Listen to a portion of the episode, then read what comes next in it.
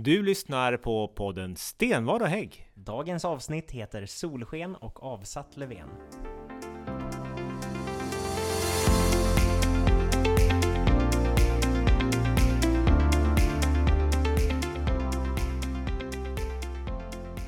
Välkommen till vårt eh, avsnitt, sista inför eh, sommarsemestern.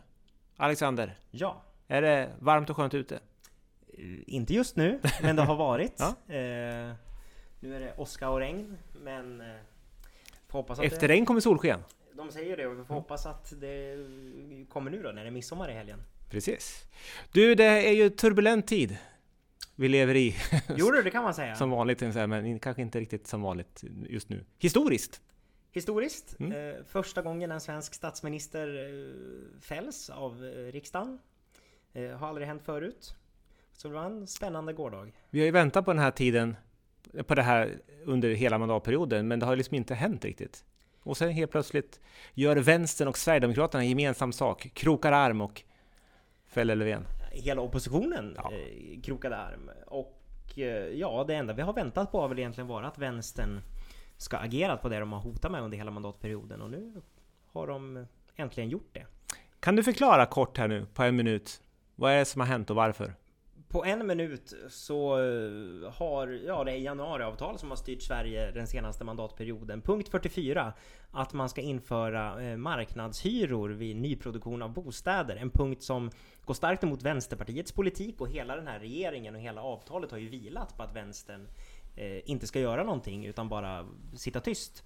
Eh, Men nu kunde inte vänstern sitta tyst längre och då gick de hand i hand med oss i Moderaterna och KD och Sverigedemokraterna och Oppositionen bildade en majoritet och eh, fällde Löfven som statsminister igår i riksdagen. Eh, de har ju hotat med det här under ganska lång tid, att eh, Ja. nu ska vi fällas, har det aldrig hänt riktigt. Så att jag kände väl så här inför i månaden att ja, det här kommer ju inte bli någonting utav. Så jag var lite förvånad faktiskt. Jag trodde nog att Löfven, tycka vad man vill om honom, som har visat sig ändå vara en ganska skicklig förhandlare eh, under sina år som statsminister, skulle hinna lösa ut det under helgen. Eh, och att det skulle vara lugnt igår, men eh, han hann inte. Och han lät sig också bli bortröstad. Han visste vad som skulle hända. Han hade kunnat valt att avgå innan. Ja, Varför gjorde han inte det? för att det är ännu inte helt eh, kört för hans del. Han ger sig inte. Han ger sig... Ja, det, han, han har ju olika möjligheter nu. Eh, antingen så... Han har ja, sex dagar på sig idag att bestämma sig huruvida han ska utlysa antingen ett nyval eh, inom 90 dagar, eh, mest troligt i slutet av augusti, början på september i år, eller om han ska mm, ge lämna överlåta det till talmannen som då får inleda nya talmansrundor, sådana som vi hade efter valet 2018 och talmannen får försöka vaska fram en ny statsminister eh, och en ny regering med den riksdag vi har idag. Sist tog det ju väldigt lång tid. Många kafferep innan, Många kafferep. innan han lyckades Fyra till månader fick Ja. partiledarna gå och fika hos talmannen innan det blev någon regering. Men han har ju lovat att det ska gå snabbare den här gången. För nu vet alla vart man står. Och, eh, Ja, men läget är ju fortfarande säkert väldigt låst. Men vi får väl se hur det löser sig. vi får se. Hur påverkar det här oss i Gävleborg då? Alltså det påverkar dig och mig såklart om det blir extraval. Då får vi lite grann att stå i. Men, ja, vi som är partiaktiva får ju ut och kampanja. Äntligen. Sen huruvida det påverkar oss som region eller samhället i stort. Det är klart att det alltid är en stor grej när man ska gå och rösta, men jag tror att för det övriga samhället, alltså vi pratar mycket om kris och kaos, men jag tror för större delen av samhället, jag menar, vi har en pandemi nu, vården kommer liksom fortsätta fungera som den ska. Polisen fortsätter göra sitt, brandkår, myndighet Sverige, alltså skolor. Det kommer fortsätta funka som vanligt. Alltså vi har ju en grundlag som reglerar hur sånt här ska gå till. Och den grundlagen funkar. Sen att det tar lite tid är ju en... Sen kommer ju han också vara eh, statsminister tills dess att det kommer en ny statsminister och en ny Ja. regering. Så klart, och under den tiden kan man ju fatta nödvändiga beslut som måste fattas. Ja, Ur man- pandemiperspektivet Vi exempelvis. hade ju efter förra valet en övergångsregering som inte fattade några direkt heta politiska beslut men som bara hade ansvar för att få saker och ting att rulla. Och det kommer vi ha nu också. Men det är väldigt spännande det här, det som händer. Samtidigt ganska obegripligt för, eh, ja, för allmänheten i stort. Så, va? Det är inte kanske någon jätte ingenting man sitter och, och är sömnlös om på nätterna. Men, Jag men tror inte det är något man går runt och grubblar så mycket på som vi gör. Som oss som är politiskt aktiva, nej det tror jag inte. Jag tror man har fokus på sin semester och ungarnas sommarlov och vad man ska göra i sommar mer än på vem som är statsminister. Men det här kan ju också påverka, eller påverka, det kan ju också hända. Kan samma sak hända i Gävleborg? I Region Gävleborg? Kan vi avsätta Eva Lindberg som regionstyrelsens ordförande? Nej, det kan vi inte. De verktygen finns inte riktigt i de eh, mer lokala och regionala Inte församlingarna. Är de verktyg som man har på riksnivå, men vi har ju, om vi skulle få till en ny majoritet, och vi ser om vänstern gör ju gemensam sak med Sverigedemokraterna i regionen, Ja. då har vi ju en ny majoritet. Ja, man skulle ju exempelvis lite grann det som hände i Gävle kommun förra mandatperioden eh, när ni Alliansen då tog makten i Gävle kommun. Det var ju att Sverigedemokraterna röstade på eran budget istället för på vänsterstyrets budget och gav den majoritet och då avgick ju eh, sossarna från makten och Alliansen tog över makten i Gävle eh, ett år in i mandatperioden. Men det gjorde man ju frivilligt, för sen när Alliansen förlorade nästa budget, då avgick man inte. Nej, då styrde ju Alliansen med... Så det gör, men om det skulle vara så att det dyker upp en ny majoritet, vi säger att eh, några av partierna känner sig lika överkörda som vänstern har gjort på nationell nivå, eh, så kan, de ju faktiskt, eh, kan ju vi bilda en ny majoritet och då kan vi faktiskt avsätta eh, den sittande majoriteten. Om det skulle vara så att våran majoritet inte har majoritet i, i eh, regionstyrelse och i nämnderna. Då kan man, då, så det finns några saker man kan göra faktiskt. Men vi kan inte ha misstroenderöstning kan vi inte ha. Det kan vi inte ha. Vill du ha det? Den möjligheten? Mm, Jag, nej, jag tror att det skulle infektera eh, det politiska arbetet här i regionen och i kommunerna lite i onödan så. Utan jag tror att de verktyg som finns idag räcker gott och väl. Vi har ju noterat att eh, i kommunerna, det händer ju hela tiden saker inom kommunpolitiska världen och regionpolitiska också. Eh, Det är väl i Hallstahammar som... eh, Surahammar. Surahammar var det! Ja. Där eh, eh, den styrande S-majoriteten som styrde ihop med Centern, eh, det krackelerade och det havererade det styret och eh, Centern valde att bilda en ny majoritet med Alliansen och Sverigedemokraterna. Ja, Så det, det, och då blir det ju nyval på positionerna, så då blir det nytt. Det är intressant. Men vi kan ju ha extraval kan vi ha i regionen. Nu är det, nu är det hot om extraval i Sverige. Vi får se om det landar in i den. Det, det, det vet vi först om ett par veckor här. Va? Men, men eh, eh det kan ju vara extraval även i en region. Ja, nu har jag lite svårt att se att den majoritet vi har idag skulle upplösas. Den får väldigt gärna göra det om de vill, om något av majoritetspartierna är intresserade av att komma och sätta sig ner med oss för att eh, titta på andra alternativ till den S-ledda majoritet vi har idag, så är väl inte vi främmande för det, utan våra dörrar står alltid öppen så. Men jag har lite svårt att se det i eh, nuläget. Det är nog helt rätt analys. Men om vi nu ska spekulera i, i framtiden här då på nationell nivå, på riksnivå. Eh, Löfven som sagt var, han kommer inom sju dagar antingen utlysa extraval, han kan avgå eller så blir han avsatt helt enkelt av talmannen inom sju dagar. Ja. Eller efter sju dagar. Ja. Eh, och sen ska man då vaska fram en ny statsminister. Om det nu blir så att det inte blir extraval, då, ska, då har man möjlighet att kunna få fram en ny statsministerkandidat som ska prövas i riksdagen. Vad tror du händer där? Har du något stalltips? Ja, om man tänker att man ska prova Ulf Kristersson igen. eh, Och det vill vi ju såklart. Det vill ju vi Ja. såklart att man ska göra. Ehm, Det är ju ett mer spännande läge nu kanske när Liberalerna under mandatperioden aktivt har gjort ett sidbyte från januariavtalspartierna över till borgerligheten och visat på en vilja att alliera sig med oss i Moderaterna och KD eh, igen. Och det kanske rimliga kanske vore just att man testar då Ulf nu som statsminister igen och så får man se eh, om det finns en majoritet i riksdagen mot honom. För det är ju så det funkar. Mm. Det måste vara en 175 ledamöter minst som röstar aktivt emot en kandidat för att inte bli vald. Ja. Det är inte så den som har flest röster vinner, utan det är den som har en majoritet emot sig kan inte bli vald. Nej, Så. precis. Och då är frågan, då är det lite grann upp till Centerpartiet hur de gör i det läget. För skulle samtliga liberala riksdagsledamöter, eh, vi vet att det har varit splittringar i den riksdagsgruppen, men skulle samtliga eh, rösta för Ulf. Alla moderater kommer ju rösta för Ulf. Ja, det hoppas vi. Det hoppas vi. Eh, jag är nog rätt så säker på att alla KDs riksdagsledamöter kommer rösta för Ulf. Det skulle förvåna mig om SDs riksdagsledamöter röstade för någon annan än Ulf i nuläget. Eller rösta, aktivt röstar emot, måste de Eller göra fall. aktivt rösta emot Ulf. Skulle man få samtliga de partierna att rösta för, då är det ju lite upp till Centern. Ska Centern aktivt rösta emot Ulf? Då hänger vi på ett mandat i ett sånt läge. Eh, och då är det till Löfvens fördel.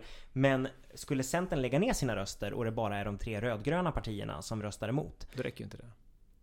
Då räcker ju inte det och då kan Ulf utan en majoritet men med färre som röstar emot honom än för bli vald till statsminister. Siffertrixandet där blir ju då Socialdemokraterna, Miljöpartiet och Vänstern och Centern har 175 mandat prick. Ja, Så de måste vara helt överens, alla måste vara på plats, ingen får vara sjuk, ingenting. Då kan de stoppa Ulf. då kan de stoppa Ulf. Men är någon sjuk, ligger hemma och inte kan ta sig till riksdagen, då kan de inte stoppa honom. Eller avviker någon från partilinjen. Vi vet ju att efter valet 2018, Helena Lindahl, centerpartistisk riksdagsledamot, kommer inte riktigt ihåg om det var att hon aktivt röstade för Ulf eller aktivt emot Löfven. Jag tror att det var så att hon aktivt röstade emot eh, Löfven och tryckte gult eh, till Ulf. Hon skulle ju kunna göra en enorm skillnad i ett sånt läge. Och då testar vi det andra alternativet, att man provar Stefan Löfven igen. Mhm. Då är Moderaterna, KD och Sverigedemokraterna och Liberalerna 174. 174 aktivt emot. Mm. Och då räcker det att en centerpartist aktivt röstar emot. Så går det inte heller med. Löfven. Och det är skillnad från hur det var då januari 2019. Ja, när Liberalerna också la ner sina röster, men efter man lyssnade på Nyamko Sabunis presskonferens Mm. igår så var det nog rätt så tydligt att i alla fall hennes ingång och Liberalernas ingång är att Rösta de vill ha en borgerlig regering och att Stefan Löfven inte ska fortsätta vara statsminister. Så, så då har vi testat den delen. Vad finns det för andra alternativ? Vi hör ju att Annie Lööf gärna är sugen på att bli statsminister. Ja, lite, rent, på ett rent politiskt plan så har nog vi moderater mer gemensamt med Annie Lööf än med Stefan Löfven. Eh, så, men jag tror dock att, ja, hon kommer nog ha Vänsterpartiet helt emot sig, Sverigedemokraterna helt emot sig. Jag tror hennes de enda som nog skulle kunna tänka sig att rösta för henne förutom Centern själv är nog Liberalerna. Uh, huruvida vi eller sossarna är villig att som så pass mycket större partier än Centern tycker att ett parti med 8,5% av rösterna ska ha statsministerposten. Det är ju också något man måste väga in i det. Och det är ju inte kanske heller de stora partierna som räds ett extraval. För det är så att när man har testat fyra gånger Mm. i riksdagen med fyra olika omröstningar om statsministerkandidater, då blir det automatiskt nyval. Ja, talmannen har fyra försök Försök på på sig att vaska fram en statsminister. Misslyckas han, då, då blir det ju nyval per automatik. Och då, ja, vi räds, det går bra för oss i mätningarna, så jag, jag tror inte vi är så jättenervösa för ett nyval. Um, SD är nog inte så nervösa för ett nyval. Jag tror inte va- varken vänstern eller centern heller, det går ganska bra för båda de partierna, eh, är särskilt nervösa. De som har skäl att vara orolig, det är nog främst Miljöpartiet, Liberalerna och KD. Eh, Miljöpartiet och Liberalerna under spärren, KD balanserar farligt nära. Men vi kan väl då anta att eh, Annie Lööf kommer finnas ganska stort motstånd mot. Eh, vi vet ju också att Annie Lööf röstade aktivt emot Ulf Kristersson som statsminister efter valet. Ja, ja, det gjorde hon. Det var många rundor där. Ja, men det Ja. gjorde hon. Ja. Eh, och då är ju då frågan eh, vad som händer där. Intressant. Men finns det andra alternativ? Vi kan säga så att eh, Vänsterns partiledare kanske inte är, finns något större stöd för. Nej, inte heller för Jimmy Åkesson. Nej. Och då är det två kvar. Tre kvar. Tre kvar. Miljöpartiet tror jag inte heller finns något större stöd för. Det tror inte jag heller. Då är det två kvar. Då är det Ebba eller eh, Nyamko. Ebba Busch finns det nog inte så stort stöd för. Nyamko Sabuni är spännande. Hon leder just nu ett parti som ligger på ungefär 2,5 procent i mätningarna. Men hon är också politiskt rätt så tajt sammansvetsade med oss moderater. Eh, inte jättelångt ifrån KD. Inte alls långt ifrån Centerpartiet. Um, jag har svårt att se att eh, SD eller vänstern skulle ge henne något stöd. Jag har svårt att se att sossarna som alltid har sett på sig själv som det stora maktpartiet skulle ge henne något stöd. Miljöpartiet? Ja, kanske. Ifall hon var det enda alternativet. Hon är spännande så. Hon leder just nu det näst minsta partiet i riksdagen. Liberalerna var större än Miljöpartiet i förra valet. Men, eh, ja nej, det är absolut, det är spännande att resonera kring att hon som ses på som en rätt så krisande partiledare just nu ändå nog skulle kunna samla, om kanske inte en majoritet, ett rätt så brett politiskt stöd från de mindre partierna och kanske från oss så ifall hon prövades. Och det kan ju också vara så att man har testat ett par omgångar så återstår kanske en chans kvar och att då eh, vill man undvika extraval och då lägger man ner sina röster och då räcker det. Och vi Precis. har ju haft en minoritetsregering med, med Folkpartiet tidigare. Mm. Eh, på 70-talet under något års tid där så var det också motsvarande. Då det, ett litet parti gick in och tog regeringsmakten. Mm. Det är ju jättesvårt för det det handlar om sen egentligen, det är ju kanske inte vem som ska vara statsminister, det är vem som får igenom en budget genom riksdagen. Det är väl det som är utmaningen. Ja. Så att vi får väl se om det är det som fäller avgörandet. För det är inte heller rimligt att man tillträder som statsminister nu, bildar regering och sen förlorar man budgeten det första man gör. Nej, precis. Och det vi ser lite grann nu eh, det är ju att de två nya blocken, om man kallar det det, de tre rödgröna partierna plus Centern, har ju just nu ett mandats övervikt. De har 175 mandat. Eh, vi, KD, Liberalerna eh, tillsammans med Sverigedemokraterna har 174. Eh, och i en budgetvotering då, då kräver det ju då att Centern gör det de inte har sagt att de ska göra, det vill säga att eh, budgetförhandla med Vänsterpartiet och samarbeta med Vänsterpartiet. Det har de sagt nej till tidigare. Skulle de ändra på det nu och helt plötsligt bestämma sig, nej men vi kan samarbeta med Vänsterpartiet. Då är det, blir det nog svårt för Ulf Kristersson att få igenom en, en statsbudget som eh, statsminister.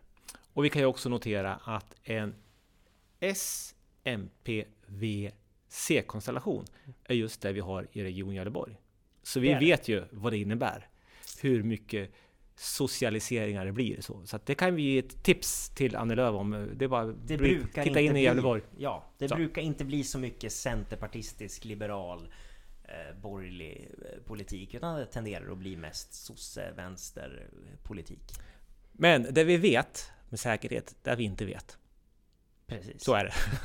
så vi får väl se vad, vad, vad det här landar in i under, under de kommande veckorna. Jättespännande om inte annat. Men jag hoppas för Sveriges skull att man reder ut det här så att vi har en, en regering som, är, som det finns förtroende för i riksdagen. Jag hoppas för Sveriges skull att vi kan få Ulf Kristersson som statsminister, om inte nu så senast nästa år. Det här är vårt sista avsnitt nu inför sommarledigheten och eh, du har väl gått lite, lite småledigt så här långt har jag förstått? Eh. Jag har trappat av lite, eh, men du ligger i. Det är Jajamän. behjärtansvärt. Och det är midsommarveckan och eh, sen så är det väl mer ledighet. Vad, vad, vad händer i sommar? Har du några planer? Vad händer i midsommar först och främst? Ja, det blir väl traditionellt midsommarfirande, midsommarmat. Någon snaps kanske? Ja. Men ändå lite otraditionellt genom att det fortfarande, vi är ju en pandemi. Vi är ju i en pandemi, så, så är det. Och vi ska, man ska vara försiktig och uh, hålla de restriktioner så, som gäller. Och jag har ju inte fått vaccinera mig än heller. Nej just det, du har inte fått den äran än. Nej, inte än. Men, Men det kommer. Ja. Eh, själv så ska jag också som sagt vara, eh, vara med lite vänner eh, utomhus ska vi fira. Eh, hoppas på bra väder så får vi se. Eh, det blir väl lite, lite, lite mindre än vad det brukar vara. Men förra midsommar så var det, var det faktiskt ingenting som traditionellt utan nu blir det någonting mittemellan så vi får se. Eh, men sen ska det bli skönt med lite ledighet. Vad har du för planer i sommar? Har du några tankar? Faktiskt. Ska du ut i skärgården? Det brukar bli så. Men eh, faktiskt inga spikade planer inför sommaren. Det enda som ligger i min kalender under sommarperioden det är tandläkarbesök. Oj. Ja. Mm. Och resten är liksom... Tandläkarbesök och vaccinering förhoppningsvis. Förhoppningsvis en vaccinering. Mm. Jag väntar med spänning. Mm.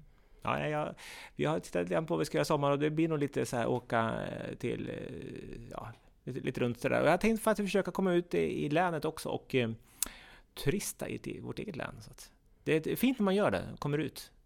Det tycker jag gör rätt i. Jag siktar på att eh, cykla dressin på Dellenbanan igen. Det har jag gjort en gång tidigare, det var riktigt trevligt faktiskt. Så att det, det har jag som plan att försöka få till. Då får du stanna och dricka kaffe i Söderhamn. Absolut, ska vi göra. Men du, vi kan ju inte avrunda den här, eh, den här terminen utan några härliga sommarrim. Det var ju väldigt uppskattat sist när vi hade vårt julavsnitt. Den Vi vi alla- julrimmade till majoriteten. Vi och vi, du julrimmar, jag är väl inte riktigt, det är inte min starka sida. Men, men eh, sommarrim ser jag fram emot. Jag har väntat. Ja, Har du någonting på lager? eh, jag har något på lager. Den här gången är det nog inte majoriteten som kommer få klä skott så, utan mer samhället i stort. Okej. Du har lyft blicken lite grann nu. Jag har lyft blicken och eh, blickar eh, nationellt. Så, bring it on! Då kör vi! Bakom herrlandslaget i fotboll sluter vi upp som land. I dessa tider går även vänstern och SD hand i hand. Med en enad opposition slipper kanske Sverige vara en sosseledd nation. Nu får talmannen kanske återigen bjuda på fika då statsminister ej finns att tillgå på ICA. Nu väntar semester, sol och många skäl att vara glad oavsett vem som ockuperar Rosenbad. Härligt! Med det så önskar vi en eh, trevlig sommar. Trevlig semester. Och på återhörande i augusti igen helt enkelt. Vi ses. Ja.